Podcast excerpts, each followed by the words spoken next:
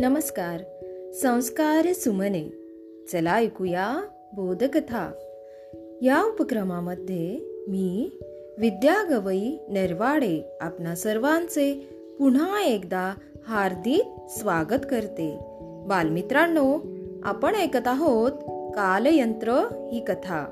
या कथेचा भाग सतरावा. चला मग ऐकूया. योग्य ती बटणे दाबून चंद्रप्रकाशने गंभीर आवाजात विचारले या मुलांबरोबर भूतकाळात जाण्याची आणि कालयंत्र वापरण्याची परवानगी मला मिळू शकेल काय? अनेक दिव्यांची उघडझाप झाली. चंद्रप्रकाश निश्चिंतपणे उभा होता. मनातल्या मनात सुखावला होता. कारण दीडशे वर्षांनी कालयंत्राचा उपयोग करण्याची फक्त त्याला संधी मिळणार होती. काही क्षणातच उत्तर आले. ते वाचून चंद्रप्रकाश हादरूनच गेला. कॉम्प्युटरचे उत्तर होते कालयंत्र वापरण्याची परवानगी नाही. परवानगी नाही? पण का? असं कसं होईल? ही मुलं पुन्हा भूतकाळात जाऊ शकणार नाहीत का? इतिहासाच्या विरुद्ध. चंद्रप्रकाश अस्वस्थ होऊन भराभर प्रश्न विचारू लागला. ते काही विचारण्याचा तुम्हाला हक्क नाही. आपली मर्यादा ओळखून वागा. Sorry I am sorry Chandraprakash खाली मान घालून म्हणाला. पण त्याच्या मनात तुफान माजले होते. हे विपरीत कसे झाले? ही मुलं भविष्य काळातच राहणार का? ते कसं शक्य आहे? तो दालनाच्या बाहेर येणार. तोच कॉम्प्युटरची घनगंभीर हाक कानावर आली. थांब चंद्रप्रकाश.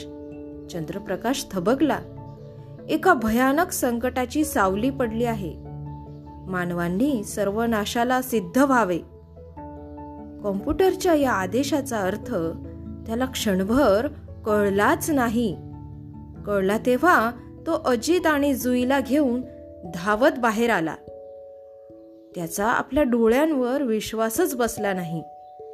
दिसेल तो माणूस गतप्राण झाल्यासारखा खाली कोसळत होता. चंद्रप्रकाशच्या डोक्यात विलक्षण कळ आली. तोही हळूहळू खाली कोसळला.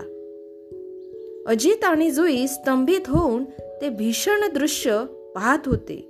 भीतीने त्यांची वाचाच गेली होती. ते धावत धावत रस्त्यावर आले. जागोजाग माणसे पडली होती. हे कशामुळे घडतंय हे कळण्याच्या आतच माणसे निष्प्राण होत होती. अजित आता आपण सुद्धा मरणार जुईने थरथरत विचारले.